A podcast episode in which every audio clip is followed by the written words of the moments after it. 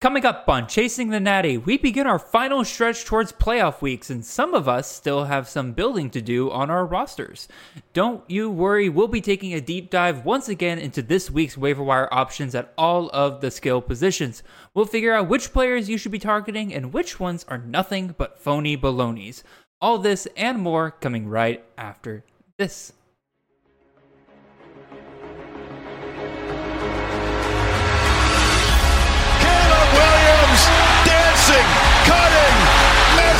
Mesmerizing run by the quarterback. Marvin Harrison Jr. touchdown. Marvelous Marv. Home next to the end zone, dropped it for Franklin. A majestic touchdown. This is Chasing the Natty, a college fantasy football podcast.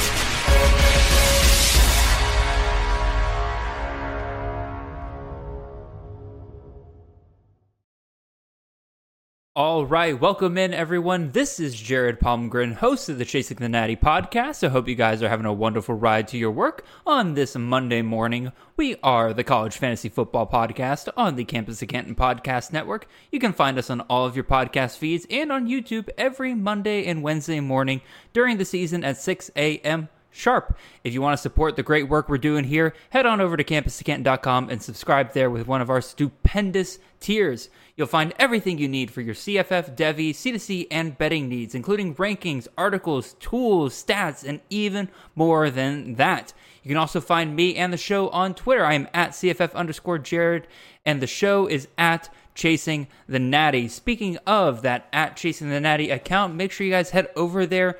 There is a pinned tweet on that account that includes a link to a very, very quick survey.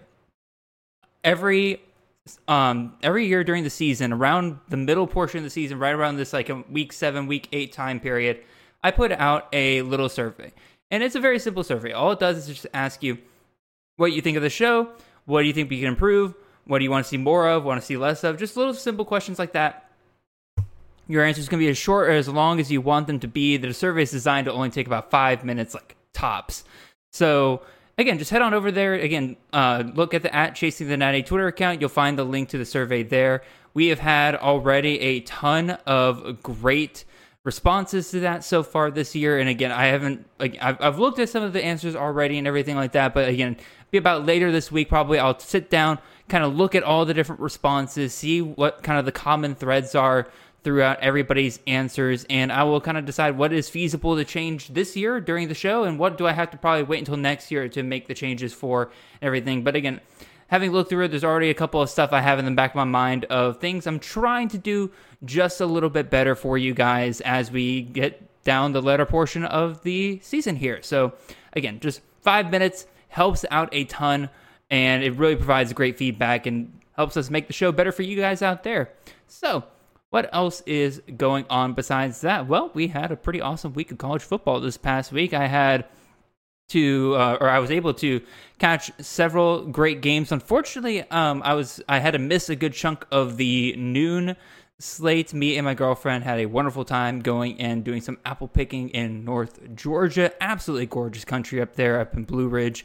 If any of you guys are remotely in the region, absolutely should go check that stuff out. But what games was I able to watch? Well, I was able to get back for the 30-30 slate and everything like that. And boy, oh boy, we had some really good ones there. Again, Tennessee, Alabama was probably the one I had the most focus on.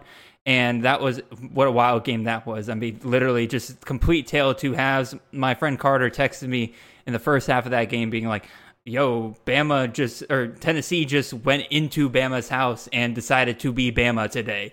And that's what it was looking like for the most part of the first half. It was absolutely nuts. And then I was like, I, I just had a feeling that the second half, like it was going to go completely the other direction, that Bama was going to come out. They were not going to lose to Tennessee two years in a row. And that's exactly what happened. I wish I wish I could have bet the spread alive. I can't even imagine what that spread looked like at halftime, but I I would have taken whatever points were being given to Bama at that point because you know Tennessee had to have been favored going into that half. Um, but even so, crazy, crazy second half there. Again, Bama found their running game. Jase McClellan looked really, really good. I hope that is something we continue to see down the line. they I think finally they're maybe understanding that he's the complete package at running back, and so if they need to rely on him, he is a guy they can go with.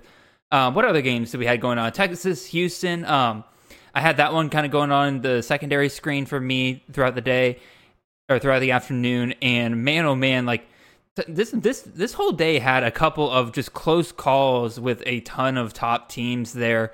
Uh, obviously, North Carolina being the big one to go down, but man, Texas Houston, that game was way way too close for Texas. Obviously, Quinn Ewers going down with injury, that sucks.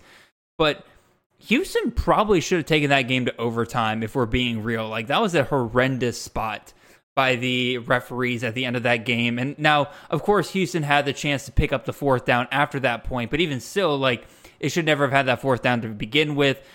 We who knows what would have happened from there. Speaking of who knows what have happened, Florida State versus Duke was a great game for about I'd say like two and a half, three quarters before Riley Leonard went down because once Riley Leonard went down, man, that was just a completely different Duke team after that point. I think it completely morally, uh, not morally, but you, morale like morale was super low after um after Leonard went down. You could tell just the entire all the energy got sucked out of the Blue Devils team at that point. Florida State capitalized. That's what you're supposed to do. But like that that that game's going to be one of those games at the end of the year where I'm like, what if? What if Riley Leonard stayed in that whole game? It's not like Leonard was like you know lighting the world on fire or anything like that, but he was doing just enough to open up the run game. That was kind of the big story throughout two, the first two and a half quarters of that game was that Duke's running game was destroying Florida State throughout a good chunk of it. So like once he went down, their backup quarterback, uh, Belin, I think his name is, he cannot throw. Like he might as well not have arms because that's literally just how threatening they are in terms of the passing game with him back there. So Florida State was able to key in on the off or on the running game from then on out nothing to worry about from there.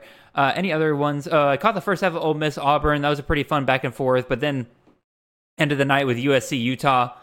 Man, what a great game that was. That, again, it's just fun to see teams go up against USC's defense because they're just absolutely horrendous. And again, I'm I'm being a bit of a homer here, but it it was a little vindicating to see Bear Alexander effectively cost USC this game after all this talk that you know, he he was putting out the USC's fans were putting out about how dominating their defense was going to be, how it was just as physical as Georgia's. Yeah, right. Sure, whatever. Anyway, I'm I'm being I'm I'm being too much of a homer there. It was it, it was a little nice to see though. And again, good job to Utah and everything. We'll definitely talk about one of their players here today as well. But that was a that was a fun game to really kind of end the night on. I had I had I had Arizona State Washington kind of on in the background and everything. But that by that point, I, it, it had been a long day, so I was I was kind of you know, settling down. There wasn't too much going on in the midnight slate. So, you know. All right, that's enough of me yapping. That's enough talking about this past week in terms of the games I watched and everything. It was a great, great weekend of college football. There's some games I definitely still need to go back and watch uh, some of in order to get the context of what fully happened. Um, but even so, again, great weekend. Uh, we're about to get into some of the waiver wire analysis that we're going to go after. As always, again, we'll talk about the trap players. We'll talk about the players you don't want to be talking. Uh, you want you don't want to be grabbing off the waiver wire. Then we'll go into the guys that you do want to go into the waiver wire. One thing I do want to throw out here real quick is um, I want to tell you guys to go and check out at CFF lists their new YouTube channel. It's been up pretty much the whole season. They've been putting out videos this year. Great stuff with their waiver wire pick uh, show. I was invited back on this past week uh, great, great discussion with Jay Mill and Willie B over there, as well as Nino Brown from CFB Nation. We had an awesome, awesome show this past week. If you're looking specifically for guys that are going to help you this week, that show is fantastic for helping you out on that. So absolutely go and check out and subscribe to their channel over there. And make sure you go check out that video as well. That's kind of the last little bit of um, housekeeping I needed to do. So now let's get to the part that you guys actually want to get to. And let's talk about some players here. Let's go ahead and move on over to our week eight waiver traps for this week. As always, guys, don't go chasing points in college fantasy football, especially in college fantasy football. There's a ton of variation week to week. You have to be smart about who you are investing into on waiver wires with college fantasy. Context is key in CFF. These guys right here are the bamboozlers. They are the red weddings of college football. They are clearly the traps of this week's waiver wire. Let's go ahead and start with our number one guy here in Gavin Wimsatt, the quarterback out of Rutgers, who this past week went against Indiana, not against Michigan State. I need to fire our graphics person for once again screwing up a graphic, regardless. Rutgers went against Indiana this past week, and that is probably the last time in the next three weeks that we are going to see Rutgers get a matchup like that. Look at the look at this next set of schedules they have here. Wimsatt will be going up against Ohio State, Iowa, and Penn State. I do not think you can go and find a worse three game stretch for a college fantasy player, like or for a different team. Like that's that's a pretty rough and brutal schedule. Ohio State, they're a top five defense right now. Iowa, we see what they, they're they're winning pretty much most of their games on the back of their defense and the turnovers they're creating. Penn State's defense has been absolutely suffocating this year. It's just not going to happen. And it, it'd be one thing if be one thing if Wimsatt had been doing great this entire year against other good defenses, but when you look at it, he got 14 points against Michigan 15 points against Wisconsin, 10 points against Michigan State. He only got 33 points against Indiana this past week because Indiana couldn't stop him on the ground. He had 16 rushing attempts for 143 yards and three touchdowns. He hasn't come close to that in any other game. Probably the closest he got was Wagner, where he ran two touchdowns in, but that's an FCS opponent. Against Power 5 competition, he hasn't hit over 43 rushing yards. So this is not going to become a regular thing. Wimsatt is not somebody you should be investing in the waiver wire. I don't care that he had a top five quarterback finish this past week. He ain't going to do it again this year. I can almost guarantee you that. Let's move on to our second guy here, Dean Connors, the running back out of Rice. This is a quintessential guy that I typically have on the waiver wire traps. Yes, he has had some. He has had three good weeks in the last four weeks. It is a little bit of a unicorn, but I, I regardless, I'm not investing in this guy. He is a guy that is sitting there right around 11 to 14 touches per game for the most part. And he does quite a bit with them, obviously, because he scored multiple touchdowns in in two out of the four games. So clearly they use him, but at the same time, like I'm a volume guy. I go after guys who are typically getting anywhere from 18 to 22 touches per game on a consistent basis versus Connors he doesn't get consistent touches really anywhere. Like eh, like he's gone from five. He's had two games with five rushing attempts. In one of those games, he had only one reception, so he ended the game with six total touches against East Carolina. That that that East Carolina game, in my opinion, is the quintessential reason why you should not invest in Dean Connors. East Carolina is a team that Rice should have destroyed. It is a team that Connor should have been able to run all over and he straight up just did not. Five five attempts for negative one yards and a one catch for 24 yards. Just complete, complete dud of a performance over there. Absolutely not. I don't care that he is kind of finding crazy ways to get fantasy points for the last three games. It's just not something I want to invest in long term. Don't like it. I'm moving on. Mike Hollins, running back of Virginia, is the third player we'll talk about here in the waiver wire traps here. And this, I feel like, is mostly self explanatory. Just look at his performances leading up to this past week 13 attempts for 20 yards, two receptions for two yards against NC State. Follow that up with his performance against Boston College, where it was three attempts for 13 yards, two receptions for 13 yards, and a touchdown. Still, single digit performance right there.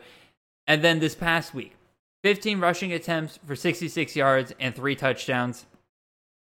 He has not been a guy that's consistently gotten touchdowns. I think he actually might have gotten more touchdowns this past week than he had combined throughout th- to this point in the season. Don't fact check me on that. I came, I think that came off the fly there. Regardless, three touchdowns in the game is obviously insane for literally anybody. It's not something you should expect whatsoever. So you bump that down to so you bump that down to one touchdown. Suddenly you're looking at a 12 point fantasy fantasy point performance. Not something you're going to be wanting to do consistently. It's against UNC's defense, which definitely much improved compared to last year. As we saw this past week against Virginia, still can definitely let up some yardage and points at times. And considering how much or how little actually in terms of production Hollins was able to get and just happened to get the touchdowns to go along with it, not something that I am investing in whatsoever. Too much up and down throughout the season. Not doing it. Another ACC running back here, Demond Claiborne, the running back out of Wake Forest. This is a guy that I had on um, the waiver wire show a couple of weeks ago, actually probably closer to the beginning of the season after his big performance. And since then, it's just been a completely maddening experience with Dave Clawson and this whole running back situation. He's going back and forth between Claiborne and Ellison. Ellison looks really good some weeks. He don't get opportunities some weeks, like against Clemson, where he'll get 19 carries, but then he doesn't really do much with it. He got 60 yards and a touchdown. And then the very next week follows that up with three attempts for four yards against Virginia Tech. Virginia Tech of all teams. It was super, super weird. Anyway, against Pitt this past week, 14 attempts, 96 yards, two touchdowns, uh, one reception for 22 yards. Obviously, pretty solid week there. But again, just look at his performances before that point. I don't think anything's changing here. His volume's gone up and down. This isn't like some new oh maybe the maybe the younger running back is truly taking over at Wake Forest. Next year, next year is Claiborne's time. This year, too much up and down. As long as Ellison's there, I don't trust anything coming out of that backfield for Wake Forest. So completely avoid for me. And last one, this is especially one I want to talk about because I know some people are going to be hopping on this one because we love the potential wide receiver one in this system. But I'm avoiding Jordan Hudson on the waiver wire. He had obviously a phenomenal week this past week six receptions, 82 yards, two touchdowns against Temple. Great, great week any anytime we see somebody from this wide receiver group perk up or, or stand up and do well, all of our ears perk up and we're like, oh, well, maybe, have, have, we found our next Rashee Rice? Have we found our next Danny Gray? Have we found our next Reggie Roberson? Potentially, potentially. No. Straight no. That's not that's not happening. What's happening here with Jordan Hudson? He's third on the team in targets total for this year. Shoot, this past week, this great week that he had, he was third in targets in this game. He just happened to be the guy who brought in the touchdowns. He was even second in the number of yards. It's just if you look at just fantasy points, you might think, "Oh my god, Hudson's totally broken away here." But when you look at it and you see that Hudson had 6 targets and Romello Brinson had 8 targets and Jake Bailey had 9 targets, Hudson clearly in third place there, just happened to get some really big, excuse me, just happened to get some really big plays in that mix, and obviously the touchdowns to go along with it. Don't go chasing Hudson thinking that you got the next Rashee Rice for the rest of the season. They've been spreading it around all year long. It is very clear that that is something that they wanted to do and that's not going to change whatsoever. It's going to continue to be random guy each week gets the touchdowns, and that's going to be the hero for the week. As for me and my house, we're not playing that game. Don't go grabbing Hudson thinking he got the next great SMU wide receiver. All right, let's go ahead and get ready to look at some of these quarterbacks that you should be going after this season. But first, gotta take a small break.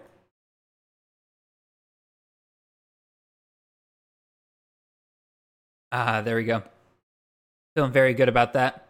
Got some tea tonight instead of water, so always feeling good. Anyway, you're those of you watching on YouTube are probably questioning what the heck's going on here because the graphics looking quite different this week, and it is because this week for quarterback, I'm still going to talk about these guys one by one a little bit, but I'm not going nearly as in depth as I did before, and I say that because every single quarterback that I have suggested for this week in terms of waiver wire pickups is guys we've already gone in depth on it in depth pretty recently. Again, a lot of these guys are still widely available in a lot of leagues. If you're looking, if you're struggling at quarterback, if you are looking for guys to plug in for a guy maybe has a bad matchup or it's week nine, week nine, I know has a ton of bye weeks all over the wazoo this week. These are the guys you have to be going after. And again, like I've already talked about these, like like their stories, how they got here, and everything like that. So mostly, I'm going to talk about who they are and what kind of matchup they're looking at this week, and kind of explaining why it's good for them. Again, pretty much all of these guys have pretty solid matchups this week. So we'll start with Chandler Rogers, the quarterback of North Texas. Talked about him, talked about Eric Morris's offense, talked about my surprise about how well he's doing in the passing game this year. And he's going up against Memphis this week. Memphis is 74th versus the pass, so you're probably looking at a pretty average passing performance from uh, Rogers, which if you look over the last couple of weeks, you're probably looking at eh, probably around like 275, 300 yards. That's pretty solid. Um, and then you're probably looking at maybe two touchdowns, I would say. And then here's the here's the here's the great part. Memphis is 104th versus the rush. That is something that North Texas loves to do, not only with their running backs, but obviously with Chandler Rogers as well. If they unleash him in this game, he can probably end the day well above his last three game total of 34 yards rushing. I think that there's a possibility he has 50 plus. Easily rushing in this game, probably finds his way to the end zone. He could be in for a really big week going up against Memphis. Another guy we got to talk about here, Jordan McCloud, quarterback out of James Madison. They have been just on an absolute, absolute tear throughout the Sun Belt. It's a shame they can't compete for the Sun Belt Championship because, man, they really do look like the best team down there by a good margin. Tons of touchdowns for McCloud over the last couple of weeks, except for the game against Marshall. Well, actually, in Marshall, in the game against Marshall, Marshall, he had one touchdown through the air and one touchdown on the ground. But then against Georgia Southern, three touchdowns through the air. Against Southern Alabama, three touchdowns through the air. I believe he had four touchdowns through the air in the week before that. He has been an absolute touchdown machine, and that's just really what James Madison does with their quarterbacks. I mean, we saw Todd Centeio last year have this um, have this resurgence with James Madison as well. Seems to be the exact same thing going on here. And here's the best part. McCloud has a really good matchup this weekend. They're going up against Old Dominion, 105th in the country versus the pass. That to me screams three or uh, two 250 plus and three touchdowns. Because again, that's that's how James Madison typically likes to get their touchdowns. Kaelon Black is there, but he has not really been a, done a ton on the ground in terms of getting touchdowns. They are a team that loves to pass the ball, especially once they get down to the red zone. So I think McCloud is in for another big, pretty big week there. Another one here, Garrett Greene, uh, quarterback out of West Virginia, rostered on 19% of rosters. He's going up against UCF this week. He has been phenomenal the last couple of weeks here, especially once he got into conference conference games. Passing's been okay. I mean, okay, I say okay, but he had almost 400 yards against um, Houston two weeks ago. This past week, almost 250 against Oklahoma State and two touchdowns in both of those games. But man, they have truly, since he has gotten back from his injury, truly unleashed him on the ground, and he has been awesome on the ground. He, against TCU, 12 rushing attempts for 80 yards and two touchdowns. Against Houston, 12, 47, and two. And then this past week, didn't get any touchdowns, but 16 rushing attempts for 117 yards. They are letting this dude run. They got nothing to lose over there. And they've got themselves a pretty awesome matchup here against UCF here. UCF, 42nd versus the pass. So obviously not great, but like I said, Greene's value doesn't really come from his passing. Now, obviously against Houston, that was pretty great, but UCF is 129th in the country versus the run. They are a bottom five rushing defense. Obviously, that's great news if you have CJ Donaldson, but Garrett Greene, he's going to take advantage of that as well. I think that they're going to have a ton of design runs for him in this game to take advantage of that defense that cannot stop a nosebleed when it comes to running the ball. And so I am fully in on Garrett Greene going up against UCF this week. Another great matchup. Kyron Drones, quarterback out of Virginia Tech, rostered on 8% of rosters. He's going up against Syracuse this week. And another just great matchup for some of the for, for this whole group of quarterbacks. Drones going up against Syracuse they're 125th versus the pass, 53rd versus the rush. Obviously, Drones finds some value in his rushing game. Again, 41 rushing yards, 80 rushing yards, and 59 rushing yards have been his totals the last couple of weeks. Versus passing, it's been very up and down. Again, 228 versus Pitt, but 104 versus Florida State, and then um, 321 against Wake. Very up and down in the passing game.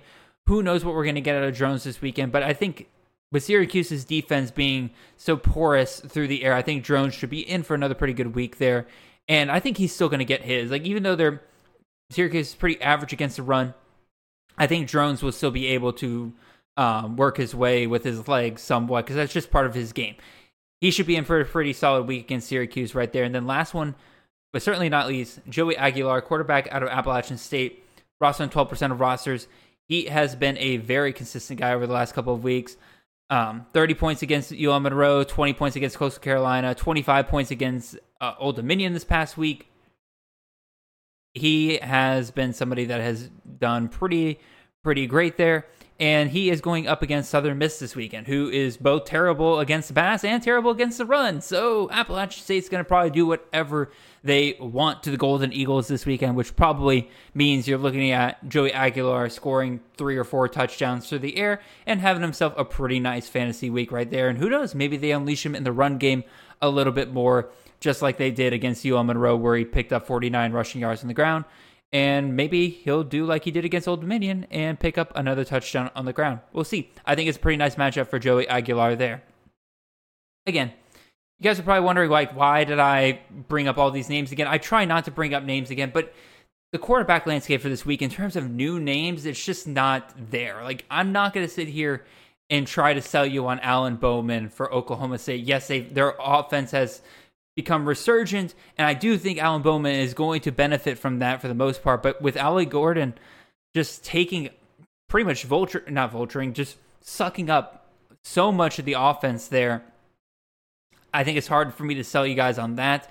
Keegan Shoemaker, quarterback of Sam Houston, is another guy that I considered. He's been very, very consistent on a week by week basis, but like it's been like the 20, 23 fantasy points. He hasn't really had like a dud week or anything like that. That's good to see. But like all five, I I just rather talk about these other five guys because these other five guys I think are all have potential to have like a 35 plus week given their matchups for this upcoming week. So I focus on these guys. And then the other guys like Bowman, Shoemaker, yeah, you can go and get them and everything like that. But like these five guys definitely need to be the first ones you need to be going after. But because I've already talked about them in depth before, I'm just going to take my time and move on. So, let's speaking of moving on, let's go talk about some running backs here and get back to our normal scheduling program here, taking this one at a time with the different um, players here. And we'll talk about first Mr. Terion Stewart, the running back out of Bowling Green, on bye this week. Probably should throw that out there almost immediately, but I think he's in for a good couple of weeks after that point. So go ahead and grab him now, stash him, and then get him ready for the weeks after. Give me one second.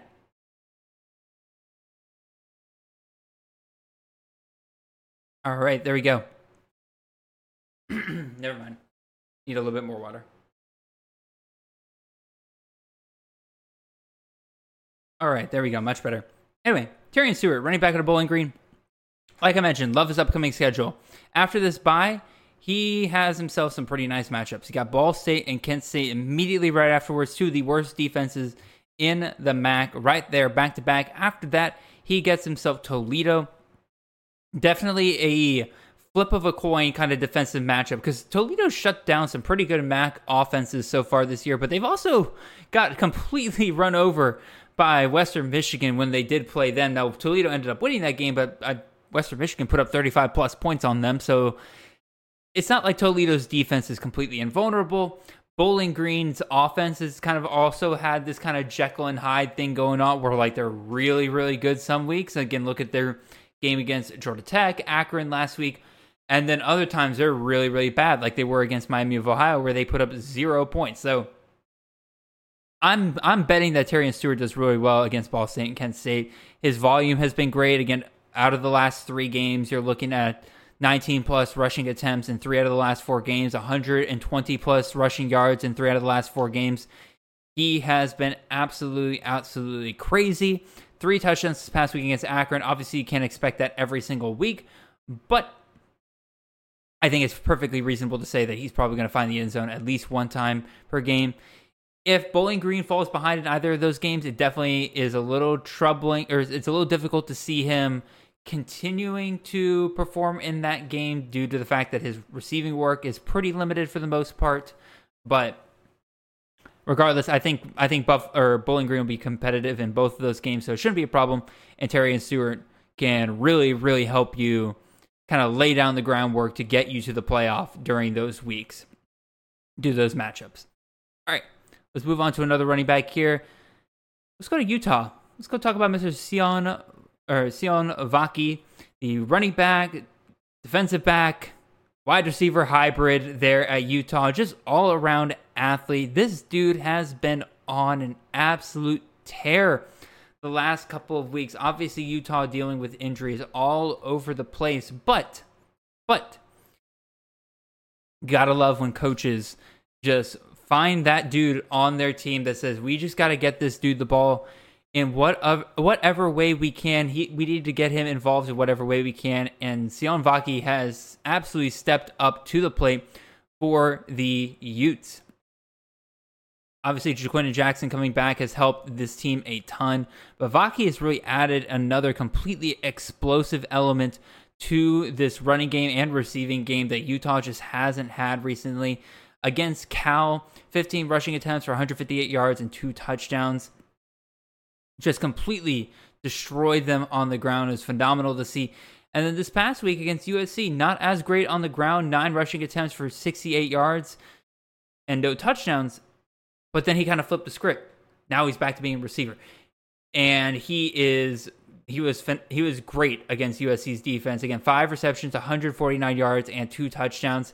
This dude's an all-around athlete this isn't the volume I typically want out of a player. Again, you're talking about touches of, let's see, 16 and 14 over the last two weeks. That is not the volume I want. But sometimes, and I talked about this when we talked about Bucky Irving a couple weeks ago, sometimes you just have a dude who is just who's is just explosive. He doesn't need the volume he is going to be on another level athletically compared to everybody else on that field. And Vaki pretty much is that dude for the most part for Utah. He's got a tough matchup this upcoming weekend. Utah does against Oregon. They're ninth versus the run. They're pretty good against the pass as well. Vaki is one of those dudes that it doesn't matter what defense he's going up against. He just has that athletic ability to break a long one on any given touch. If that is the kind of players that you like to grab, Vaki has to be, has to be in your lineup moving forward.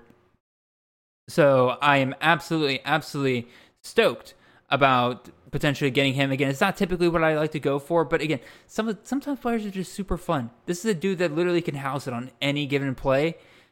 Those are the kind of guys that you love to kind of slide into your lineup, especially like a flex position and just see what he does. Roll the dice every single week, and I think honestly, given what we've seen the past two weeks, that's a pretty that's a pretty good dice to roll.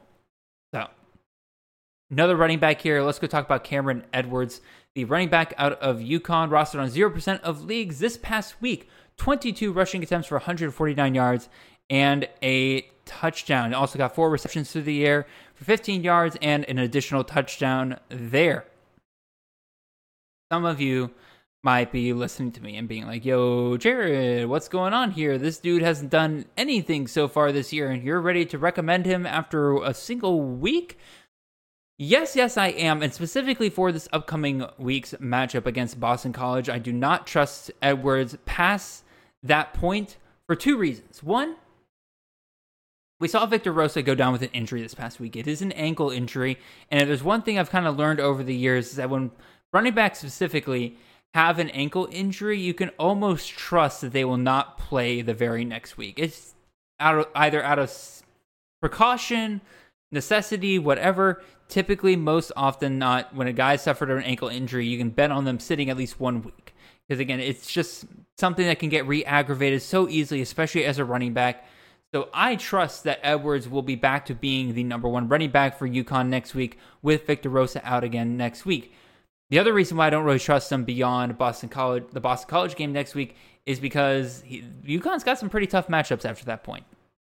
They get Tennessee the week after Boston College, which is again, they've shown they can be run on. Just look at what Bama did last week, but at the same time, Tennessee has shown this year that they can shut down these um, smaller G5 programs when they need to, which is not something they've always been able to say.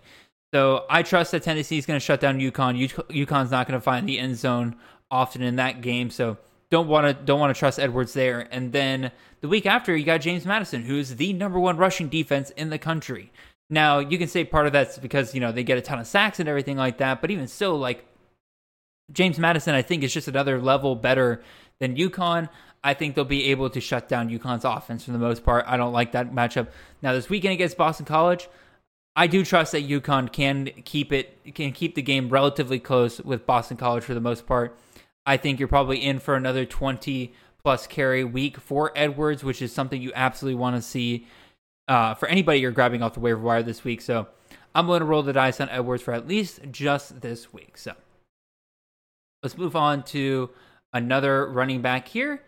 And that is Mr. Kye Robichaux on the opposite side of this weekend's game. We just talked about UConn. They're going up against Boston College. Well, Robichaux is the running back out of Boston College. Another guy who has somewhat benefited from an injury here, Pat Garwo, the other running back for Boston College, who's really not good at all, is out with an injury. So that kind of opened things up a little bit more for Robichaux. Robichaux coming over from Western Michigan or Western Michigan, excuse me, Western Kentucky, certainly, certainly is enjoying actually being able to play running back here at Boston College, and he ripped himself off a very, very phenomenal performance last week. 21 rushing attempts for 165 yards, two touchdowns on the ground, and then you got yourself three receptions for 54 yards and no touchdowns through the air. Just overall, incredible performance, top five running back on the week. And I think he's going to continue. I love the way the schedule is shaping up for Boston College moving forward. They found their identity. They're a rushing team between Thomas Castellanos and Robichaux here. They got two guys that any given play, the ball could be handed to. And that's how they're going to run their offense from here on out, especially with Garwo out. It's going to be pretty much these two moving forward. I've talked about before that in college fantasy, people talk about like you know stacks between you know quarterbacks and receivers. This is actually kind of a stack I think you could put with Thomas Castellanos if he's on your team, because any given play for Boston College moving forward, it's going to be either Robichaux or Castellanos that gets the ball. That's some nice volume between those two guys for the most part. So fun little stack there. And again, I, I I started talking about their schedule and then I completely went off the side rails there. My apologies to everybody there. Their upcoming schedule is beautiful. UConn, Syracuse, Virginia Tech. Those are all three games that Boston College will be heavily involved in. They're going to be competitive in. So I don't really have to worry about Robichaux getting game scripted out, although he does have a pretty good receiving profile as well. If he's getting 20, 25 opportunities per game like he did against um, Georgia Tech this past week, he's going to be an absolutely phenomenal play for you to grab over the next couple of weeks here. I again, there's pretty much not much more I can say than that. Again, it's it's rare for us to find 20 plus touch guys this late in the season, and Robichaux is certainly one of them. So I would go and try to grab him. All right, one last running back I'll dive deep into. Then we'll talk about some honorable mentions. It's rare in college fantasy to find systems where you have not just one but two fantasy relevant running backs on a pretty consistently weekly basis here, but it looks like that's exactly what we're getting in the San Jose State's offense. And between Kairee Robinson, who's absolutely obviously been a huge beast the last couple of weeks, but also his partner in crime here, Quali Conley, who transferred in this offseason. He is another one of these guys. He's not getting the volume I would love to see, but he's another one that's just been super, super explosive. And if it wasn't for Kairee Robinson performing as well, I think they would honestly have shifted to Conley quite a while ago. He is a he's a starter worthy running back for I'd say I'd, I'd say almost every team in the G5 right now. I'd say I'd say Con, well, maybe not Boise State. Obviously got Ashton Jeanty there, but a good a good chunk of G5 programs. Conley would be the number one guy there. And the past two weeks have really shown like he can be productive in that secondary role against New Mexico. 10 carries, 123 yards, and a touchdown. You also see a reception for 61 yards there. Again, there's that explosiveness. This past week, 15 attempts, 74 yards, two touchdowns, two receptions, 20 yards. Fantasy performances of 24.9 and 22.4 fantasy fantasy points in half PPR formats. It's hard not to like that, especially as a number two guy. And if something were to happen to Kairee Robinson, God forbid, Conley easily becomes the go-to guy for San Jose State moving forward. And look at this upcoming schedule. This upcoming weekend, maybe you don't like investing into guys who are number two running backs on their teams, but against Hawaii, considering how much we've already seen the San Jose State offense destroy some of the teams that they faced recently between New Mexico and Utah State. Hawaii is not going to fare much better against the Spartans this weekend. They're 109th versus the run. I think San Jose State is just going to run, run, run, and run all over them over and over again, giving plenty of opportunities for Conley moving forward. All right, and let's hit up some honorable mentions real quick. And these are honestly the probably the most important guys. Again, I don't want to talk about guys I just recently talked about, but Quinton Cooley, running back out of Liberty, roster on 22% like he's just been on an absolute tear. Four games in a row of 100 yards, uh, 20 plus touches in in a, and three of them. Liberty's found their true number one running back there, and honestly, I think they are moving. They're using him to move away from running Salter nearly as much. He's also got a phenomenal, and I mean phenomenal, matchup this weekend against Western Kentucky, who is a bottom 10 rushing defense in the country. You see what he's done against a much better rushing defense the last couple of weeks. He should absolutely eat against the Hilltoppers. Another guy, Makhi Hughes, I talked about earlier with Kye or with, yeah, with Kye Robichaux, how rare it is to find guys on the waiver wire that are consistently getting 20 plus touches per week. Makhi Hughes is another dude, very much like Cooley, three plus rushing or three plus um, 100 yard games rushing in a row, 20 plus touches in every single one of those games. He's going to going up against Rice this weekend, 70, 70th versus the run, so very average rushing defense. Hughes should eat once again. Those are honestly the two top running backs on the waiver wire, regardless of the other guys that I went in depth on, because quite frankly, again, it's it's hard to find guys that are getting that much volume, and those two are very much there. And then another guy I'll throw out here, Malik Sherrod, running back out of Fresno State. Seems like that he is a dude that like I, I had the Fresno State offense all, or the running running game all wrong. Start the season, I thought Elijah Gilliam was to overtake Sherrod, render Sherrod irrelevant, even if he came back from injury. Completely had that wrong. He's going up against UNLV this weekend, the 33rd versus the run, but kind of like I mentioned earlier, or in, in previous episodes, sometimes some of these defenses are the the scat the stats are a little skewed in terms of how they do against the run versus the pass. I think UNLV's rushing defense is worse than 33rd, mostly due to the fact that, again, their passing defense is so horrendous, teams don't need to throw on them. And they've also faced two passing teams recently in Colorado State and UNLV who don't really like to run the ball that much. So that probably skews things a little bit there as well.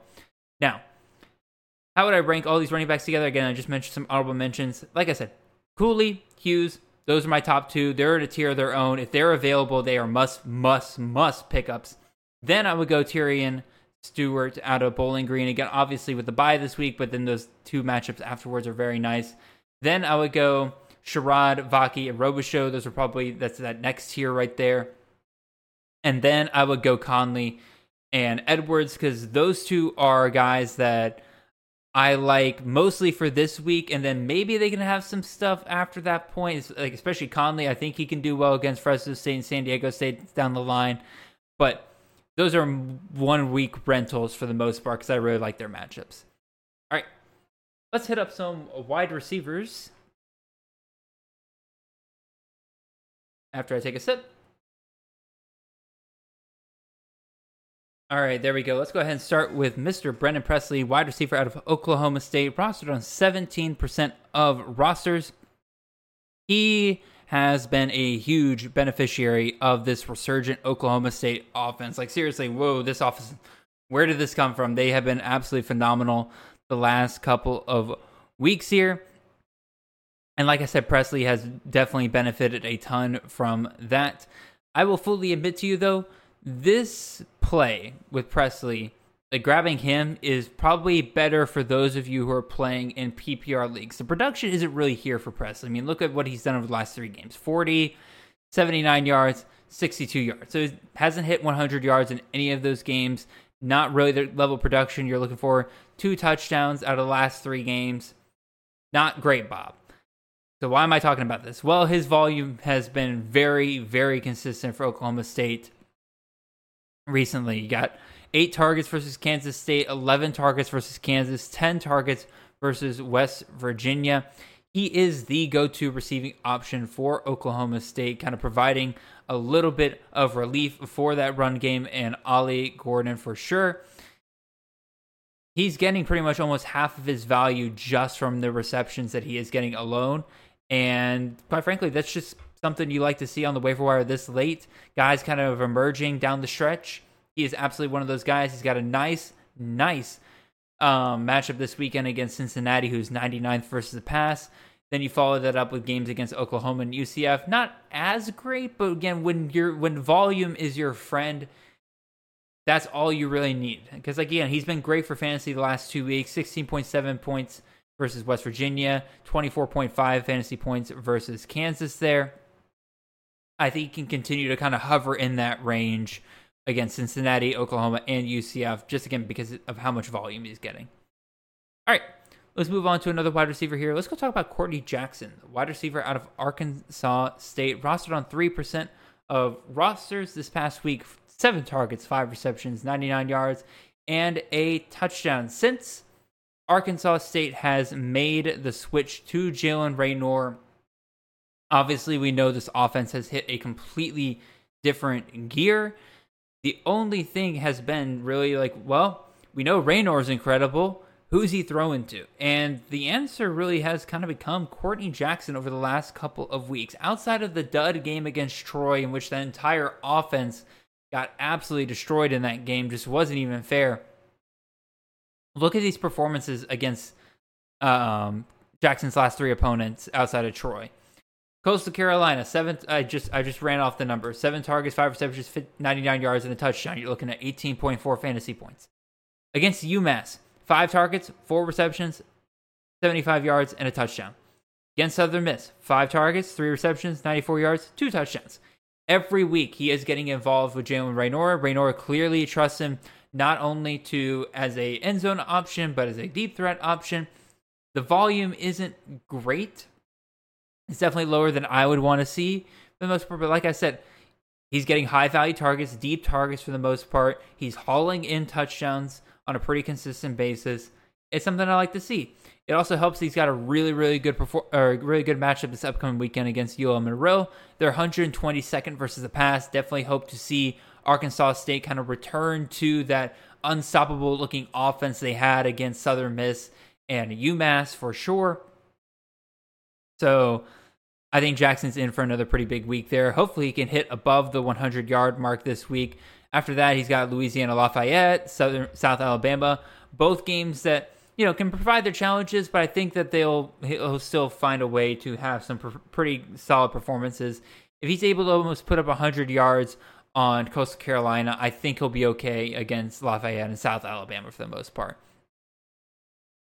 Let's go ahead and touch on another wide receiver here. Let's go talk to Kenneth. Talk to not talking to anybody.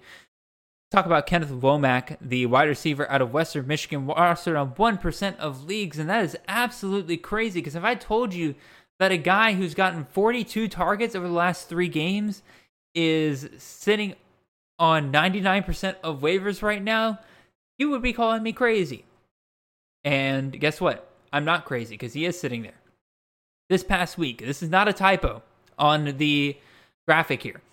Targets 19, receptions 14, 90 yards, and a touchdown. Now, that is absolutely insane.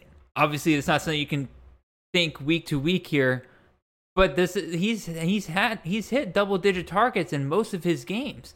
Really, um, the two games recently with Miami of Ohio and Ball State, where he had seven and eight targets, actually some of the lowest he's gotten on the season. With this Broncos offense running as many plays as they have been, Womack has easily been the number one guy that they have been throwing to. Now, here's kind of the kicker with Womack, and the fact is that his he has a ton of targets, but he's not getting a ton of high t- high value targets against Miami of Ohio and against Ohio. 6.6 yards per reception, 6.4 yards per reception. It has just not been a super. He's not a very explosive guy for the most part. Again, in a PPR league, he's absolutely, absolutely wonderful. You're talking about a guy that once again got half of his points last week just from catching the ball in general.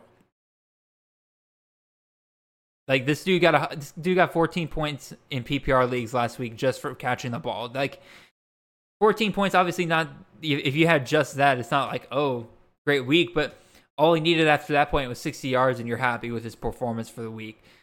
But he's got some really nice matchups coming up. Again, not this weekend against Eastern Michigan. They've been kind of shutting down a lot of pretty good MAC offenses. But then after that, Central Michigan. After that, Northern Illinois. Eyebrow raised at both of those matchups right there. I think either one of those could be games with this volume. Womack's in for a massive game up and coming. Like he is in for. There's going to be one of those like premier Maction games here up and coming soon where we're sitting there like, ah, yes, this whatever fantasy matchup he was played in is already over because by Wednesday night, Womack's coming in with like 40 points, and you're sitting there like, oh, good lord. I think he's in for one of those weeks. With with this kind of volume, you just there's going to be a massive game moving forward. The only thing is, I just wish he would get a few more touchdowns. It's just unfortunate that Western Michigan loves to run the ball and doesn't really give a lot of opportunities for Womack to bring in the touchdowns. But we'll see. Maybe that changes over the next couple of weeks. Next wide receiver here is going to be somebody that I put on the trap players several weeks ago. And that is Mr. Nic Anderson, wide receiver out of Oklahoma, rostered on 14% of rosters this past week. 105 yards and two touchdowns. And you're probably sitting there being like, Jared, you absolutely put this man on the waiver wire traps a couple weeks ago. Feels like you're kind of going back on your word here. What is going on here? And I still stand by putting him on the fake or on the trap players list several weeks ago. This was not a dude I was willing to invest in. This was a guy that in the four weeks leading up to the bye week had three targets, four targets, three targets, and a, and one target in those four games. Now he caught touchdowns in every single one of those games. I was not, and I repeat, was not willing to invest in that. I just simply was not. That's just not the volume I wanted. I thought he was getting lucky with the number of touchdowns that he was getting. And for the for the most part, I was right not to invest in him during those weeks because the highest he got after his monster game against Tulsa, where he caught three touchdowns on three targets, was the game against Iowa State, where he caught three targets, or he had yeah caught two balls for 56 yards and a touchdown. Just not not super phenomenal fantasy production there. Here's the thing though. This is something some of y'all might be aware of. Again, if you follow your own team or just other teams and everything like that.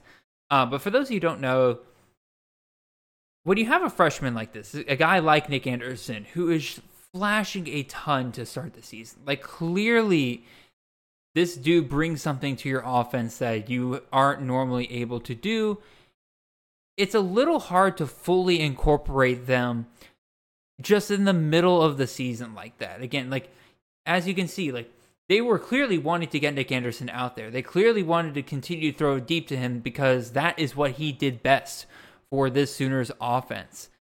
But it isn't really until the bye week where you get that extra week of preparation where you can kind of sit back and take the time to think, how do we fully incorporate this flashing freshman who's proven it now on the field that he is somebody that we can rely on moving forward. How do we get him more touches? How do we get him more involved?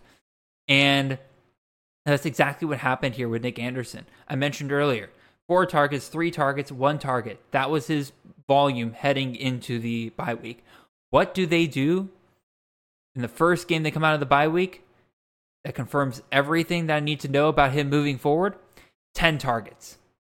He is fully Anderson's fully incorporated into the Sooners offense moving forward. He is going to be a guy. I, I, dare I say he might be the wide receiver one for Oklahoma moving forward. He is just an super phenomenal, very consistent throughout the start of the season. Now that they're fully incorporating him and getting him double digit targets like this, I am very much excited about what he has to have or what he has to bring to the table moving forward.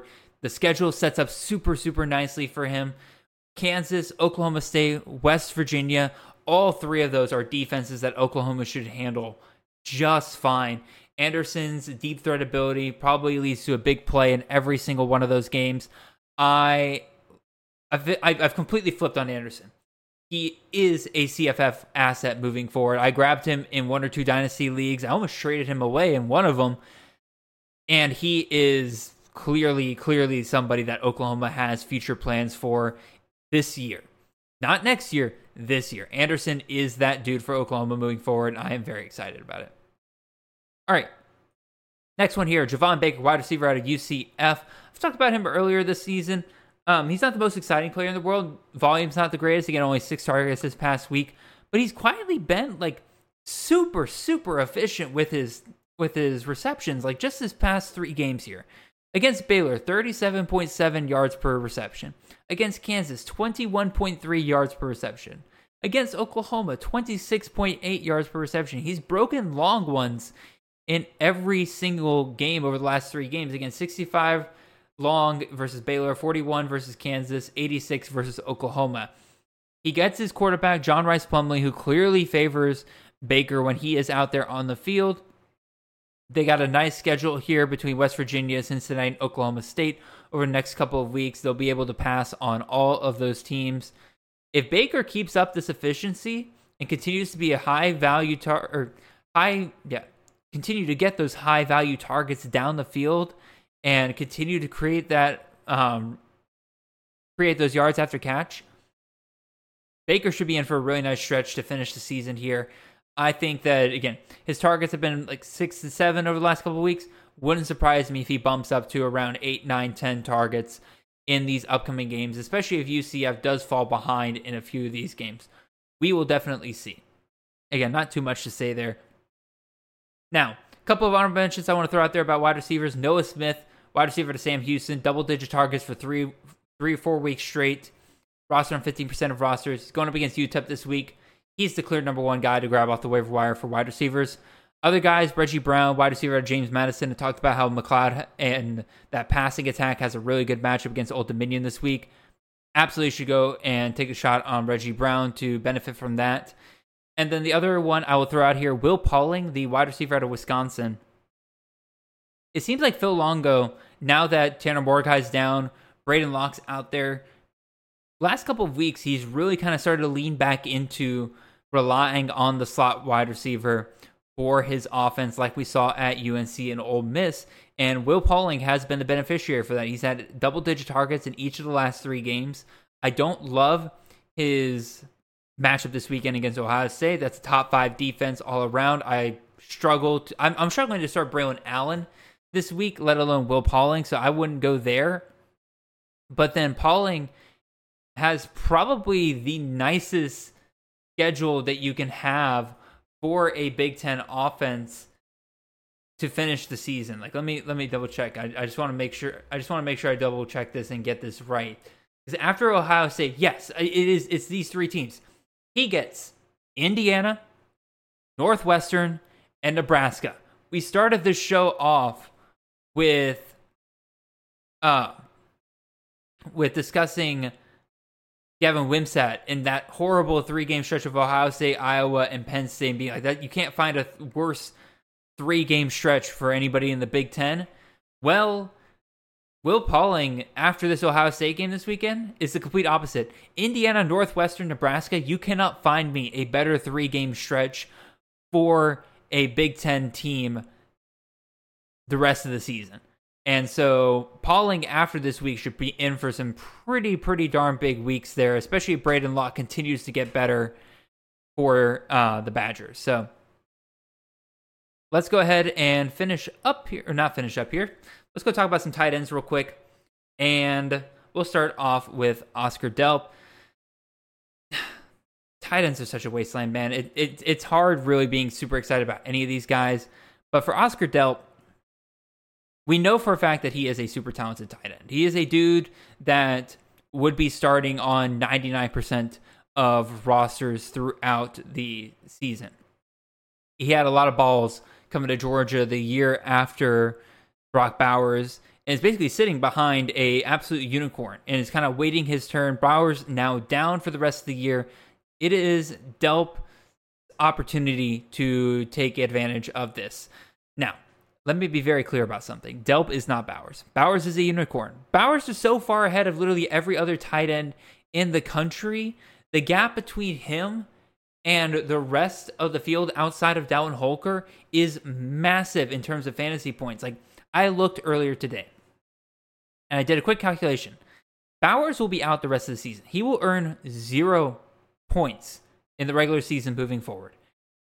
In total points, the number three tight end on the year, if they average the same amount they've been averaging, is going to take another three weeks to catch up with where Bowers was when he went down a week ago. So in total, it's going to take that. It's going to take the third place tight end four full weeks of production to catch up to Brock Bowers. That's how far ahead he was compared to everybody else. To assume that Oscar Delp's going to come in here and just be that is just not good process. Again, Delp is great. Delp is a pretty good receiving threat. I like there's no doubt about that whatsoever. But he's not going to be Delp or he's not going to be Bowers. He will be better in my opinion than probably 80% of the tight ends that you're going to throw out there. One, we know for a fact that he has been involved a little bit already this year. And again, it's not been anything crazy, but you know, two, three targets every week, touchdowns here and there for the most part. Delp, clearly a guy that Beck can look for and is used to looking for. Speaking of th- things that Beck is used to looking for, Bowers is not going to be on the field anymore. I actually think this will benefit Dominic Lovett, the wide receiver in the slot there for UGA. But regardless, Delp's going to be on all the same spots that he is used that Beck is used to looking for Bowers in. That is still going to benefit Delp. I still think that you know he's not going to Delp's not going to get the eight, nine, ten targets that Bowers was getting every single week, but if he can get five, six targets every single week, that's again that's to be better than 80% of tight ends that you're going to roll the dice on any given week. Again, it's a total crapshoot at tight end this year might as well go for a guy who's in a system that's shown, you know, they look for the tight end in the passing game and is a pretty talented guy in and of, in and of himself. We'll definitely see. All right, let's go through the, these last two tight ends. They're not, again, it's tight ends of wasteland, so it's not anything to be super excited about. Emmanuel Stevenson, the tight end out of Arkansas State, like I mentioned earlier, we know Jaylen Raynor is on fire. We need to look for the weapons that he's using. Let's look at Emmanuel Stevenson, tight end there. He is third on the team in targets. They got a really good schedule over the next couple of weeks UL Monroe, ULL, and South Alabama. All three games in which this offense, I think, could take off against any of those opponents there. We'll definitely see, but Stevenson will be pretty involved for the most part there. I definitely like what I saw out of him the last couple of weeks. And we also know that Arkansas State has like they they're used to incorporating the tight end into their passing game. Again, Seydou Traore was absolutely phenomenal for Arkansas State last year. I think Stevenson is kind of picking up or starting to pick up where Traore left off. Obviously, he's not. I don't think Stevenson is going to end the season with the number one, like being the number one target, number one reception holder for the Red Wolves again, like Traore was the year before. But you know, something I'm still willing to bet on, especially with these nice matchups coming up. Speaking of nice matchups coming up, that is pretty much the entire argument I have for this next guy here, Treyton Welch the tight end out of Wyoming here. Talked about him a little bit during the preseason. Hasn't really lived up. He's kind of been involved with the Cowboys, uh, especially of late. He scored two touchdowns in the last two games, so he is doing really, really well for the Cowboys there. And Wyoming's got themselves a really, really nice schedule over the next coming weeks, especially in the passing game, which they are passing way better this year than they have been pretty much ever as long as I've been watching football from the from the Cowboys. And like I said, these upcoming opponents are all phenomenal. Boise State, Colorado State, UNLV. Those are all three bottom passing defenses in the country. Again, Wyoming, not the team you typically want to trust with the passing game, but again, they've been a lot better this year, and Welch has really kind of come on strong here as of late. And so I think that given the matchups you're looking at there, that's that's a dice I'm willing to roll. Again, tight end's a complete wasteland, so might as well go with a guy who over the next couple of weeks, you know, he breaks he breaks the right way in some of those games. He could take off um, against any of those passing defenses, given how porous that they have been recently. So again, just something I'm willing to roll the dice on. Nothing too exciting about any of the tight ends this week, but that's just the way the cookie crumbles sometimes. All right, we got one last topic to cover here, and then we'll get on out of here for you guys. All right, thank you for bearing with me there. Let's go talk about some DST streaming options here. Um, we did really, really well with this last week. Again, we had three of our recommended DSTs last week finish in the top 12 on the week. We had SMU versus Temple, they were DST 2. You had Minnesota versus Iowa, DST 7. And then you had Nebraska versus Northwestern, who was DST 12. Really, the only dud dud I had last week was Wisconsin versus Illinois, which I need. I, I kept trying to pick on Illinois' offense, and it just kept biting me. So, congratulations, Fighting Illini. You have made sure that I will not pick on you for DST streaming options the rest of the year. You made me learn my lesson two weeks in a row, so we're not going to do that again. But now let's talk about some options we have this week. We'll start at the top there with Minnesota going up against Michigan State this week. Uh, once again, got to fire the graphics department uh, for switching the logos there. Anyway, Minnesota is going up against Michigan State this week. We just saw Michigan State get absolutely hammered by Michigan. Like it wasn't even close. They tried changing their quarterback, and it's just not made things really any better for them. That offense is just an absolute mess over there. And we just saw Minnesota. Like Minnesota is a Big Ten team's Big Ten team. That made some kind of sense. I think you guys know what I mean. Like if you if you wrote up generic Big Ten team on defense, especially Minnesota's. Like Minnesota like embodies like what people think a stereotypical Big Ten team is. They're gonna run the ball, they're gonna play great defense, and they're gonna shut down their opponent. That's exactly what they're gonna do to Michigan State this weekend. I feel pretty good about that. Another team we got here, Auburn versus Mississippi State. We just saw this past week in a game that set football back a century Mississippi State completely struggle against making not even a really that great of an Arkansas defense. Without Will Rogers, again, Mike Wright's a fun player, but like that offense just does not run correctly with him under center right now. Maybe next year we can look at that, but even still, like for now, I think Mississippi State's offense is in complete disarray. And Auburn, for a lot of their faults, still puts together a pretty solid defense on a year in and year out basis. So I'm feeling pretty solid about the Tigers being able to really slow down the Bulldogs this weekend. Let's go with another DST option here. Let's go Florida Atlantic versus Charlotte. This one's kind of out there. I know Florida Atlantic's definitely given up some big pointage in, de- in some games. I mean, the shoot, this past week, UTSA um, threw and ran all over them. But this is also me just kind of picking on an offense here with Charlotte. Charlotte has been an absolute mess. They uh, Jalon Jones, their quarterback there, is just not been super phenomenal. Whenever he is out there, the offense really, really struggles. And Florida Atlantic has already shown that when they have a team where the where the quarterback is just really not a threat for the most part, they can shut it down. They were able to shut down USF to 14 fantasy or 14 points, which was very, very uh, impressive in my opinion. If they can do that to South Florida, I think that Charlotte doesn't have a prayer of hitting two touchdowns in this game. So I'm gonna roll with Owls versus Charlotte. Another DST here. Washington. Washington's only rostered in 10% of leagues, and they're going up against Stanford this week. This is definitely me picking on the Stanford offense. Stanford they, Stanford is just a mess. Their backfield is a mess. Their quarterback situation is very up and down. Elic Ayomanor is fun. Like he's gotten the volume the last two weeks, but again with the scoring opportunity, I don't want to go there with them. Stanford got completely drubbed by UCLA this past week.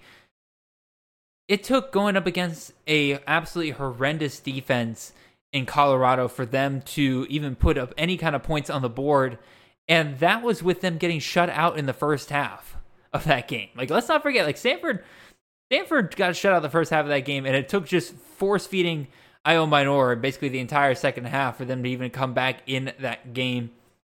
Washington, outside of really the Oregon game, has shown they have a pretty solid defense, especially when it comes to um, inferior offenses. So, like again, this past week against Arizona State, they held Arizona State to seven points pretty much the whole game. It was an early score that put up Arizona State, but then after that, Washington clamped down. And I think Washington can easily clamp down on Stanford this upcoming weekend. I would be surprised if Stanford reaches double digit in points again. I think it's a nice matchup. Last but not least, we'll talk about Troy going up against Texas State. You might be sitting there thinking, like, okay, Troy's been great, but like Texas State, that's a pretty solid offense. Well, Troy has been a de- has been a fantasy offense killer recently. Again, just look at what they've been able to do recently. Against J- James Madison, they held James Madison to 16 points. Western Kentucky held them to 24 points. J- Georgia State held them to 7 points. Arkansas State held them to 3 points. Against Army, donut, blanked completely. This is a defense that has given up 10 points in the last 3 games. They are on fire. They had a slow start to start the season. Ever since then, they are playing like one of the best defenses in the group of five, if not the best defense in the group of five here. Texas State, their offense is good, but there's still no word on what's going on with Ish- Ismail Mahdi.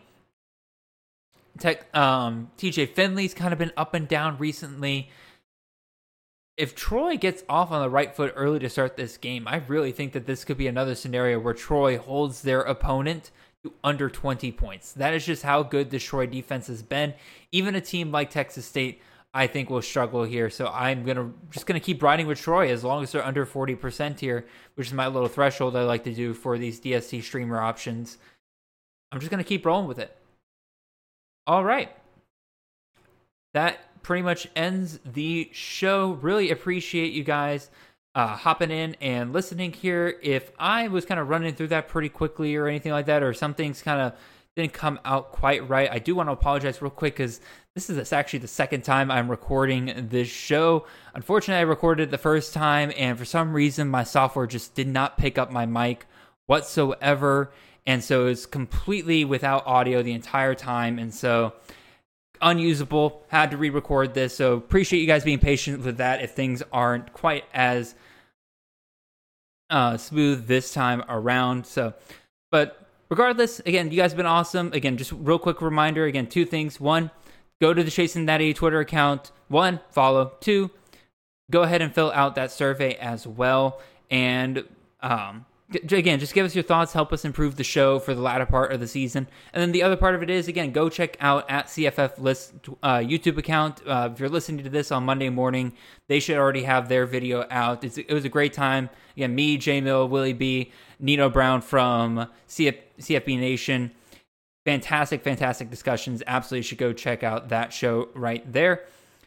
But besides that, um, again, I will be out again this uh, Wednesday for the start and sit episode. Justice and Justin will be handling that once again. I'll just be out of town. Um, nothing big or anything, just be out of town uh, on the night we usually record those, and so they, they're they're taking that on as well. So make sure you guys tune in for that. As make sure you guys tune in to that. Oh my goodness, I'm getting tired. My apologies, y'all. Make sure you tune in for that, and I look forward to the games this weekend. And again, I won't be able to talk about that with you guys, but I'll be back here next week with more waiver wire options and all of us getting ready for our push to the playoffs. So look forward to that. Until then, appreciate you guys. Hope you guys have a wonderful and blessed week. See y'all.